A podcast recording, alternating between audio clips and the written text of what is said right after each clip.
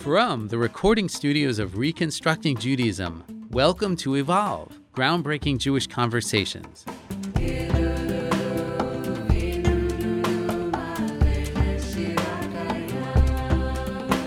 The ability to get stuck in here's everything that's wrong with the world, here's what's happening to my planet. Those are all really heavy, just like shoulder sagging things to talk about. And the thing that saves us time and time again is our calendar, is our tradition, and that interplay between seeing the horrors of the world with a bright future that we're dreaming of and working towards together. That's what saves us.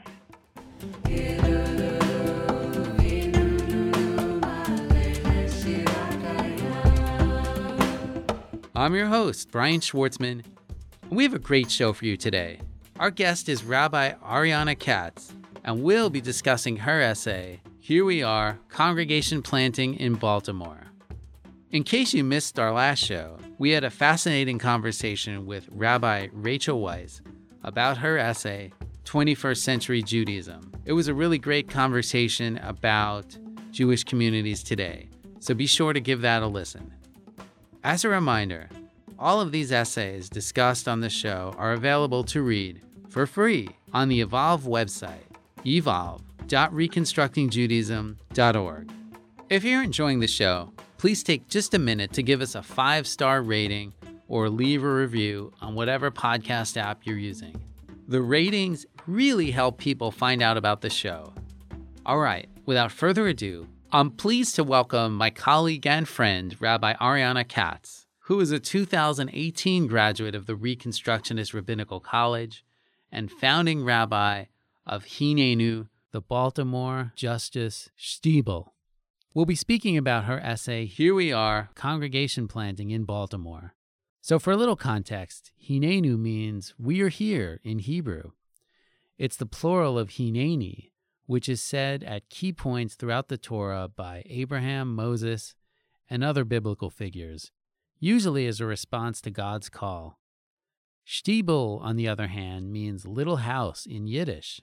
It evokes an old world, hyper local, and informal approach to Jewish community, and the kind of image stands in sharp contrast to the more formalized structures of the suburban synagogue which proliferated in the United States in the 1950s and 60s and still really shape the Jewish uh, landscape today. Welcome, Rabbi Katz. Hey, Brian, I'm glad to be here. Thanks so much. So this is this is great. It's our uh, our second conversation focusing on uh, Jewish community, and and last time we spoke with um, your colleague Rabbi Rachel Weiss um, talking about re-energizing uh, a Reconstructionist affiliate and an established congregation. Now we're we're going to be talking about building Jewish community from from the ground up. So so I'm excited. So we're here to talk about Hinenu, the Baltimore Justice Shtiebel. Did I did I get Shtiebel right? Yeah, you rocked it. All right. Um, so first, I'm wondering, just to give the listeners a better sense, can you can you give us a lit, a, a sketch of of um, of the of the Baltimore Justice Shtibel, what it is, who's attending it, maybe a little bit how it's how it's like a congregation, how it's different. Sure. So I guess last year someone in the congregation said to me, "Oh, well, this isn't your Bubby synagogue," and I stopped him in his tracks and I said. Okay, well, that's not true because one, I love bubbies and we have a lot of bubbies at Hinenu and bubbies are dope. And two, we're actually doing something that's a very old model um, building a synagogue that's also a community center is pretty much as old school, classic, traditional as it comes. We are doing it um, with a contemporary flavor and analysis and culture, but at the core of it, we're making a synagogue. And if we try to say differently, we're either burying the lead or fooling ourselves. Like we are doing a really classic project of making a synagogue. So Hinenu convenes this year now. We come together for three Shabbatot a month. We have two Shabbat mornings and one Friday evening service. We have an intro to Judaism class called Diving into Judaism. Um, we vegetarian potluck after every service, so we're very much in the the vein of the Chavurot and Reconstructionist congregations in that way. and are continuing to be plugged in to organizing and mobilization. Um, I would say about half of our members are involved in two or more civic organizations in Baltimore City. And so thinking about the the justice work of our congregation is a real priority. It's infused both in our activism and it's infused in um, in our prayer life. Um, our membership ranges from eight days old to 80 years old, and the the multi generational element of our shul, I think, is a piece that sometimes when talking about emergent communities, we're supposed to bury. There's this fascination with millennials and Gen Z and how do we center youth. And from the very outset, um, the idea of a singularly generational Jewish community was something that I was not interested in and our members weren't interested in because to have Jewish community is to have um, people of every life stage together. So um, hopefully from some of the things I described, it is a regular shul um, and we are very much in our, our forming years. Why did you choose Baltimore? Why was this the, the place for um, for this experiment, this journey, whatever, however we want to describe it? Baltimore, um, because it has a really rich Jewish biome of Jewish communities of every denomination and orientation, and um, because the need for a Jewish community that was centering um, more left political um, Jewish analysis with um, energetic practice um, was another addition to the community here. Um, Baltimore, because it's close personally to where all my family lives and where all my family is buried, my partner Ever is from Howard County, which is right outside of Baltimore, and has a really big love for especially Baltimore sports teams, despite some of their better judgment when it comes to the Orioles. But we're trying. Um, and because it's a East Coast city that has a vibrant Jewish community, but needed um, a, a hub for some of the that needed a, a hub for especially LGBTQ Jews, especially for multi faith families, um, for Jews of color, for people with disabilities to um, convene and be centered. On the on the Evolve uh, platform, um, there there are a bunch of other articles, uh, particularly under under the headline of, of, of race in the Jewish community that challenge the idea of of, of the Ashkenazic centric view of, of Judaism uh, and and Jewish life. So just I'm curious, um, with, with, that in mind, if there was any reticence to um, to use to use a Yiddish term, which which which obviously is, is Ashkenazic and and kind of really harkens back to the the Eastern European shtetl conception of, of Judaism. Yes, I love this question. I love. All right, that's um, that's why I'm here. For many people, the use of Yiddish is a part of a continuing or rediscovering of a personal or cultural legacy that has existed for a long period of time. And there's like a length and depth of history and culture that has been lost through modernity, that has been um, reduced from a entire civilization into things that are slogans on SNL. Um, and so a piece of that work around Yiddishkeit is um, actually rediscovering an entire history that was lost because of the Shoah, that was sort of flattened in some ways from the period of 48 on, um, when Jewish attention really recentered and focused around Israel and Israeli culture. The concept of Ashkenormativity is one that says that all Jewish experiences harken back to the Pale of Settlement, that all Jews now have an affinity for gefilte fish, all Jews are white, all Jews have a biological and emotional connection to Eastern Europe. And the use of Yiddish, as you pointed out, is a real question because a priority for Hinenu is to be a space where um, we are a multi-ethnic community of Jews and that it is not just an Ashken normative space. The use of Yiddish doesn't need to disappear, but in order to build multi-ethnic Jewish space, we have to use all of our tools and make space for all of our tools to be used authentically. You know, you can hear in my voice like it's fraught because for me personally, Yiddishkeit has been a liberatory discovery. And it has been a thing that has closed the door in the faces of people for whom Yiddishkeit is like, y'all, did you know there's an entire Jewish civilization outside of potatoes in Eastern Europe? Um, so it's fraught for that way. And my hope is that our vibrant klezmer band and our use of shtiebel is a uh, a flag for us to continue um, bringing in Jewish voices from um, from around the world. I wanted to ask, um, really, really simply, why why take the the challenge of, in a sense, creating your own job? Why your first year out of rabbinical school not, you know, apply to work for somebody else and something that already exists? because I like to make my life and the lives of the people I love difficult.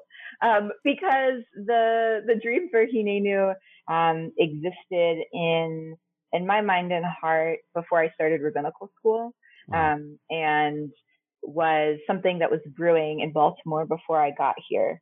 And so the the need and the hunger for Hinenu necessitated starting it. Um, I was really informed by the anarchist collectives that I was living in in Boston, um, as well as worker co-ops and Kaplan's concept of a shul with a pool. Uh, and so when I came to Philly, um, bright-eyed and totally innocent and ready to start rabbinical school, um, I had a dream of a synagogue that was a community center meets organizing hub meets place for really good davening. And when I landed in Philly, I began working as the Torah school director for Kol Tzedek in West Philadelphia. And that continued to shape this vision so that when it was time to graduate, um, about a year and a half before that, I looked around and thought about cities that I had connections in or knew people in. Um, to think about where this place could grow. And it turns out that people were in Baltimore meeting for radical Tu B'Shvat Sederim and showing up at one another's homes um, with chesed, uh, with loving kindness and, and food and care. And that the community was already starting to, to blossom. And so um, Hinenu needed to exist with or without me, with or without Baltimore. It was going to be birthed somewhere. And I'm really glad that it ended up here. So be, before we move forward, I want to move back for, for one second. I've known you yeah. for a while, and this is this is the first time I've heard you mention living in an anarchist collective. Can you say something about that and how that prepared you for, for rabbinical school? It doesn't it doesn't see, appear on like the typical rabbi resume. I, I think. Oh yeah, yeah. I mean, anarchist organizing is um, was my first stop after Jewish day school. So I went to Boston University, found myself with a bunch of anti-authoritarian and anarchist um, young people in Boston, and it sharpened a my political analysis and understanding of how harm is both interpersonal and structural, um, and a concept around personal freedom that, um, though many of the anarchists that I first met wouldn't call it, um, is divine and not something that any human being has a right to, to seize from another. Um, but we also have accountability for how we treat each other. So I think the concept of Bein Adam Makom between a human being and God, and Bein Adam Lechavero between a human being and their friend, um, feels very much aligned with how I think about liberation, personal freedom, um, and how our freedom actually can impact one another at certain points. And um, being in an anarchist collective for me meant going to bed early during the fundraiser, raising money for a local bail fund so that I could wake up at five in the morning and go teach religious school. Um, and like stepping over the Israeli anarchists who were sleeping on the couch. Um, but the that space really shaped what I have come to know and continue to learn about interdependence and um, and community building and how messy and painful and beautiful it can be. Wow. So, in your Evolve article, which is titled Here We Are Congregation Planting in Baltimore, you wrote that Hinenu has formed out of a desperate need for the shelter that one can offer another, um, which I which I found very powerful, and I was wondering if you could say just a little bit more about that. There is something really profoundly lonely about moving through this world in this lifetime. There is something deeply isolating to wake up, get the kids ready for school, figure out what you're eating for lunch, go to work, come home, do it all over again. And um, we don't talk about it enough. We don't talk about loneliness enough. Um, and the opportunity to speak frankly about our emotional realities, about our political and spiritual realities as a community, I see as one of the opportunities to bust through that loneliness and to replace it with or add to it interdependence. And so the the shelter that has formed that is forming at Hinenu, I think for me, I knew it was really starting to take shape when I saw people who had only met through Shul, who were 40 years apart in age, kiss each other on the cheek when they when someone new came into services. And I have the best vantage point because I'm up there at the shtender, like noticing everything. Um, and seeing people greet each other with just a joy that we made it to Shabbos again, thank God, and that I'm so glad you were here. Um, is really exemplifies that shelter. Another quote that that really struck me was when you wrote, "Most of all, I see Hinenu as a place where we can nourish the neshamot souls of organizers, so they can go back out into the world and continue doing their work." So, I guess I'm just going to ask: Can you give some examples of how how you're able to do that? Hmm. Uh, I can give you examples of how we try to do it too. Fair, um, fair enough. uh, there's this ritual from Marge Piercy where you name um, a political win and then you, or a political loss, and then you, um, as a group, go around and people can name what those losses were. And then as the collective, we read some poetry about this loss and how it won't shape us, but we must acknowledge it. And then uh, we ask for political wins, and people go around and shout them, and we um, are able to to name that we can rejoice in them, even if they're not for forever.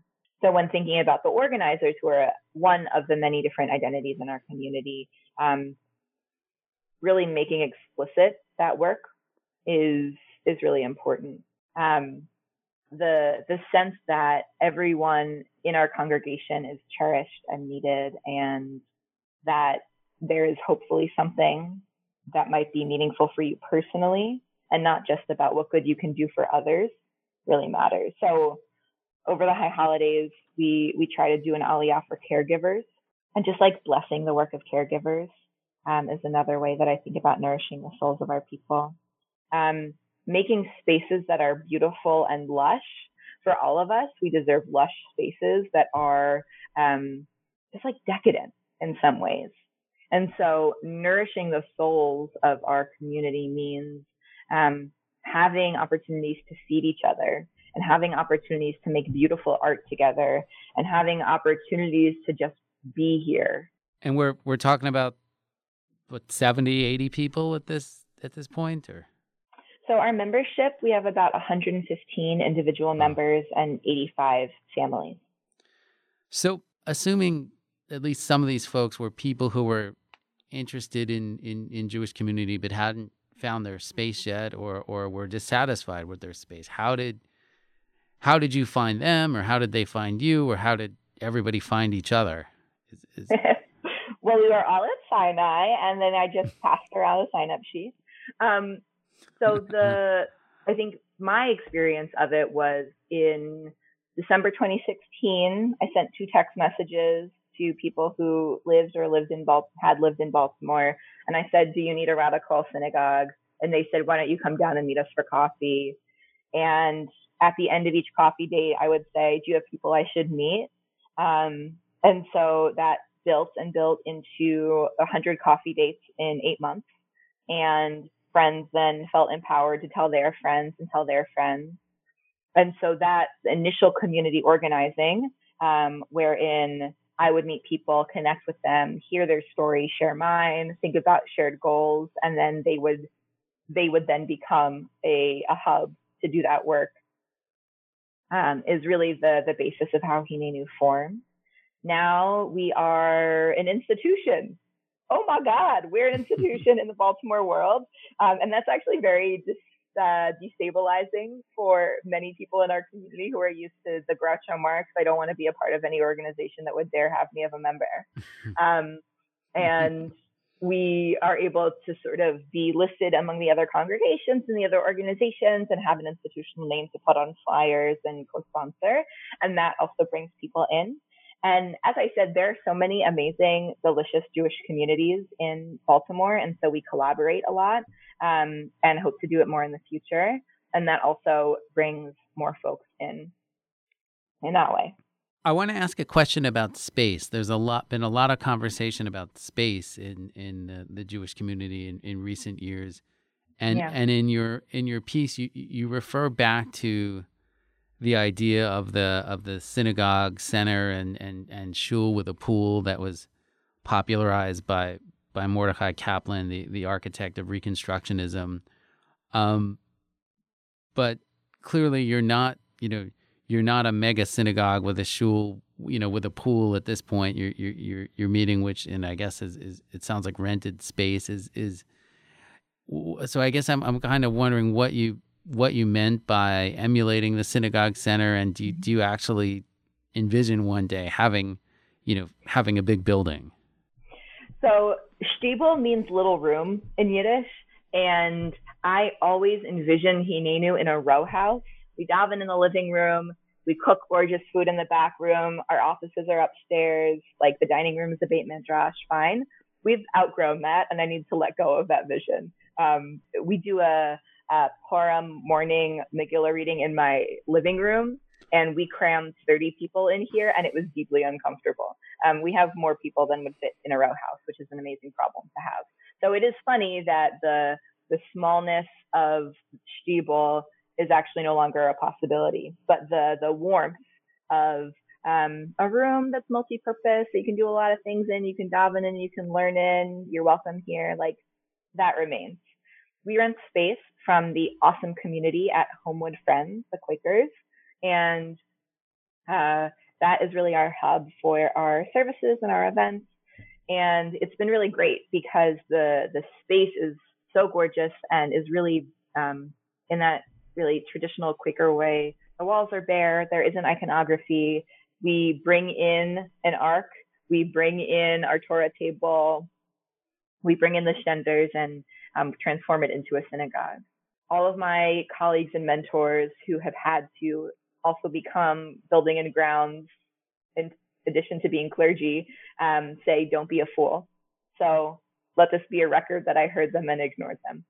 So the the shul with the pool for Hinenu in my imagination is a shul with a multi-faith um, practice center is spaces for community healing and it's places for uh, for shelter for um, food and and housing for folks who are experiencing housing instability, um, for people looking for for shelter and protection. Religious institutions have the unique ability to be um, sanctuaries for folks, and so I think that all religious institutions with a building need to be taking that responsibility seriously.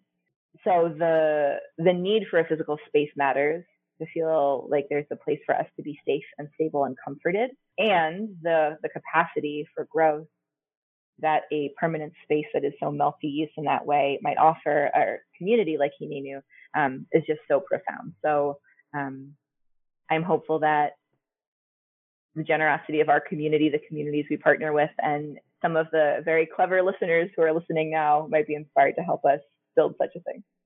So I'm quoting I'm quoting something you wrote again, not not to be like Tim Tim Russert or Meet the Press, but searching for for, for precision. Um, you write, yeah. a significant portion of the people who come to Hinenu are deeply distraught about the Jewish community's silence at or complicity with the Israeli occupation of Palestinian territories.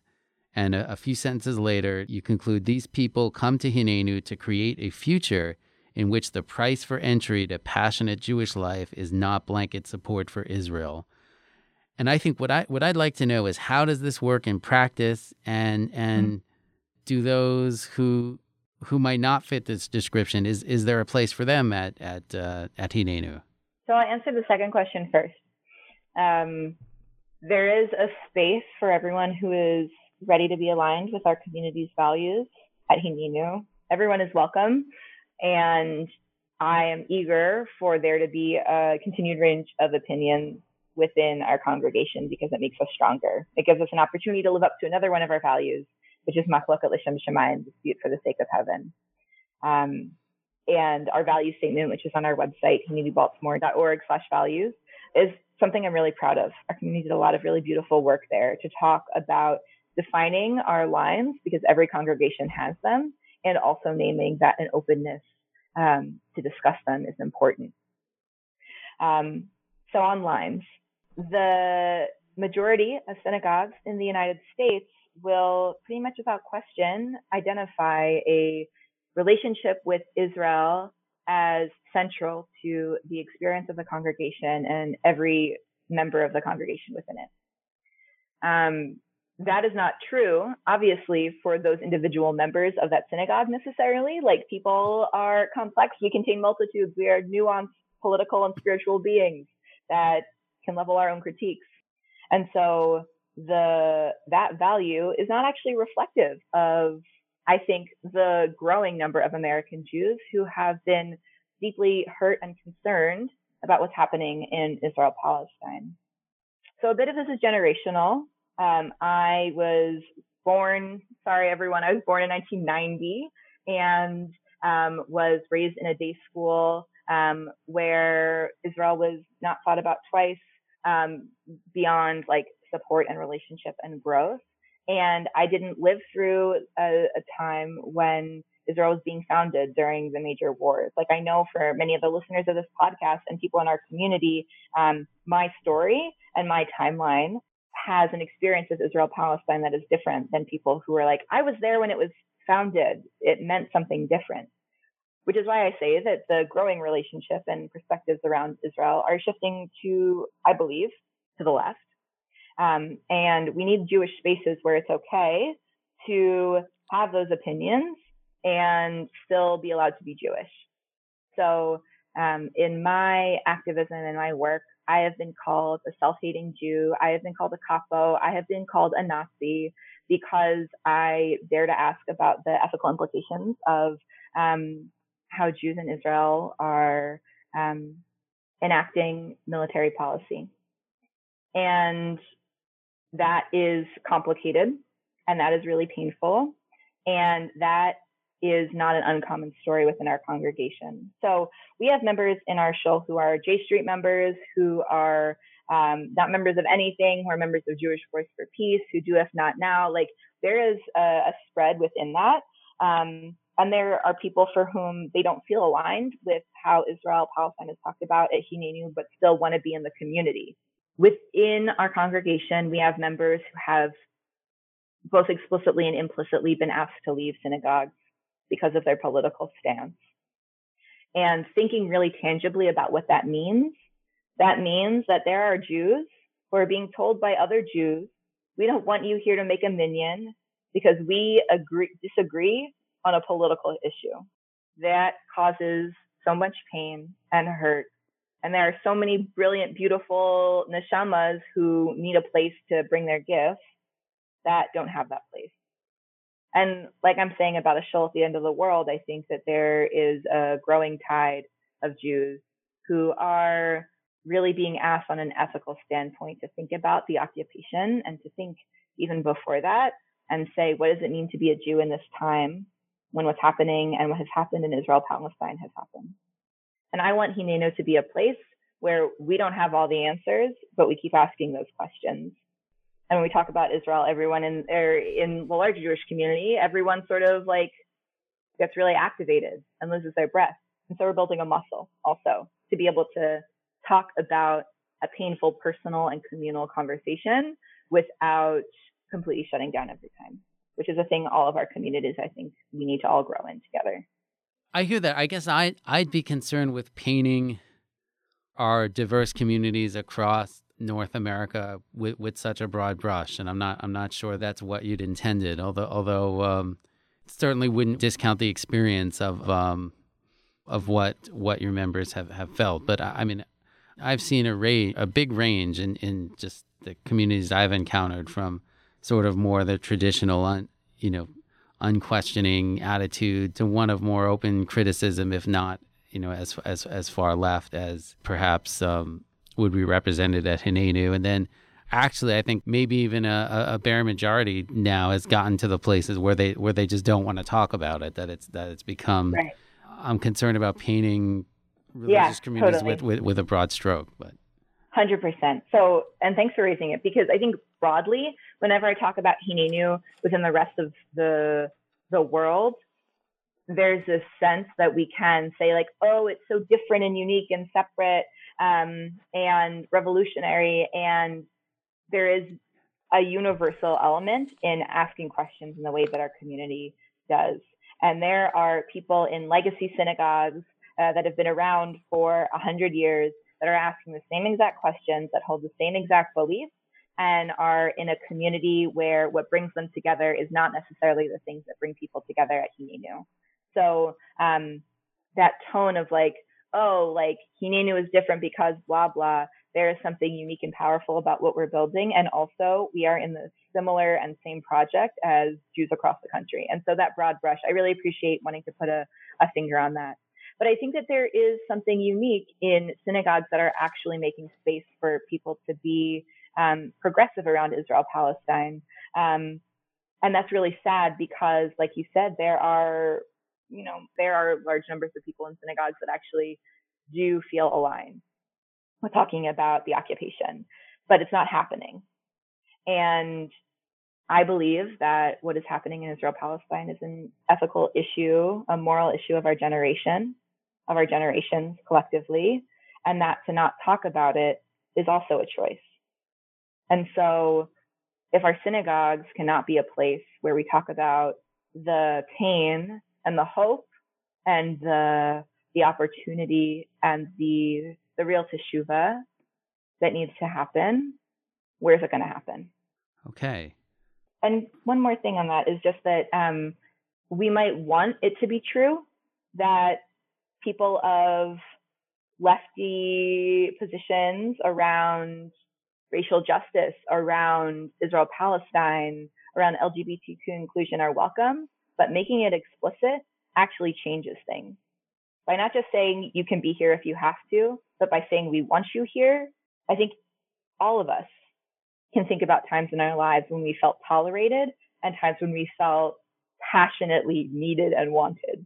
And that is the tone, that the tone shift. And for Jewish communities to be saying this, to have rabbis who will say this, to hire rabbis in other communities that will say this is new. People still lose their jobs talking about the occupation.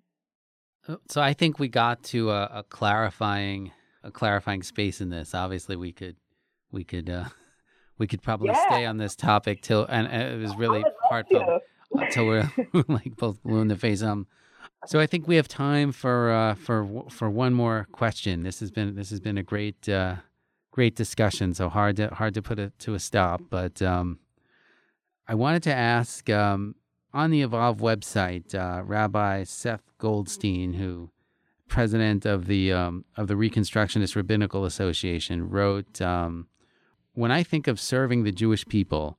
It means that we, as Reconstructionist rabbis, embrace an unapologetic progressivism, total inclusivity, and radical egalitarianism. So, how do you how do you relate to that statement, and is that how you see your work playing out at uh, Hinenu? It's such a beautiful piece, and I agree with every word that Rabbi Seth said. I, I think that totally encompasses what we're creating. And there's, you know, um, Rabbi Deborah Waxman talks quite a bit about um, the optimism of Reconstructionism.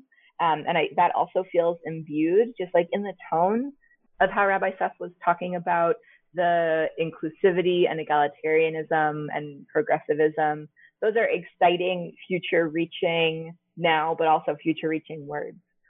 And I think that the, the energy that is growing at Hinenu is one of optimism, is one of saying that, yes, like full LGBTQ inclusion in our synagogues is not, is, was our starting point, And now we're thinking about what's next. Egalitarianism is our starting point. What are we growing into? Um, that the, the desire for progressive Jewish voices is so needed in this time around our world. And um, it's a need and it's also an opportunity. And so um, to be a player in that, that mood of optimism feels very true. The ability to get stuck in here's everything that's wrong with the world. Here's how I need to transform guilt into accountability, into action. Here's what's happening to my planet. Those are all really heavy, um, just like shoulder sagging things to talk about. And the thing that saves us time and time again is our calendar, is our tradition, is the joy of just being together singing. And that interplay between seeing the horrors of the world, seeing the pain that human beings can cause each other with a bright future that we're dreaming of and working towards together, that's what saves us from getting stuck. And the the growth that is possible to do together, which is why we need both. We can't just sing and we can't just organize. We have to sing and organize at the same time. Thank you. I, I enjoyed this uh, this conversation, Rabbi Katz. Uh, I do hope uh, we're we're around to to do this again sometime. Thanks, and you and everyone listening is so welcome in Baltimore anytime. Excellent. Thanks so much for listening in to our interview with Rabbi Ariana Katz. If you enjoyed the conversation, please be sure to read Katz's essay, Here We Are Congregation Planting in Baltimore. What'd you think about today's episode? We want to hear from you. Evolve is about curating meaningful conversations, and that includes you. Send us your questions, comments, feedback, whatever you got. You can reach us through the contact form on the show's website, or heck, you can email me directly at bschwartzman at reconstructingjudaism.org. We'll be back next month with Rabbi Joshua Lesser to discuss his essay, Preparing Our Communities for Conversations on Race. Evolve Groundbreaking Jewish Conversations is executive produced by Rabbi Jacob Staub and edited by Sam Walks. Our theme song, Yilufinu, was composed by Rabbi Miriam Margles. The show is a production of Reconstructing Judaism.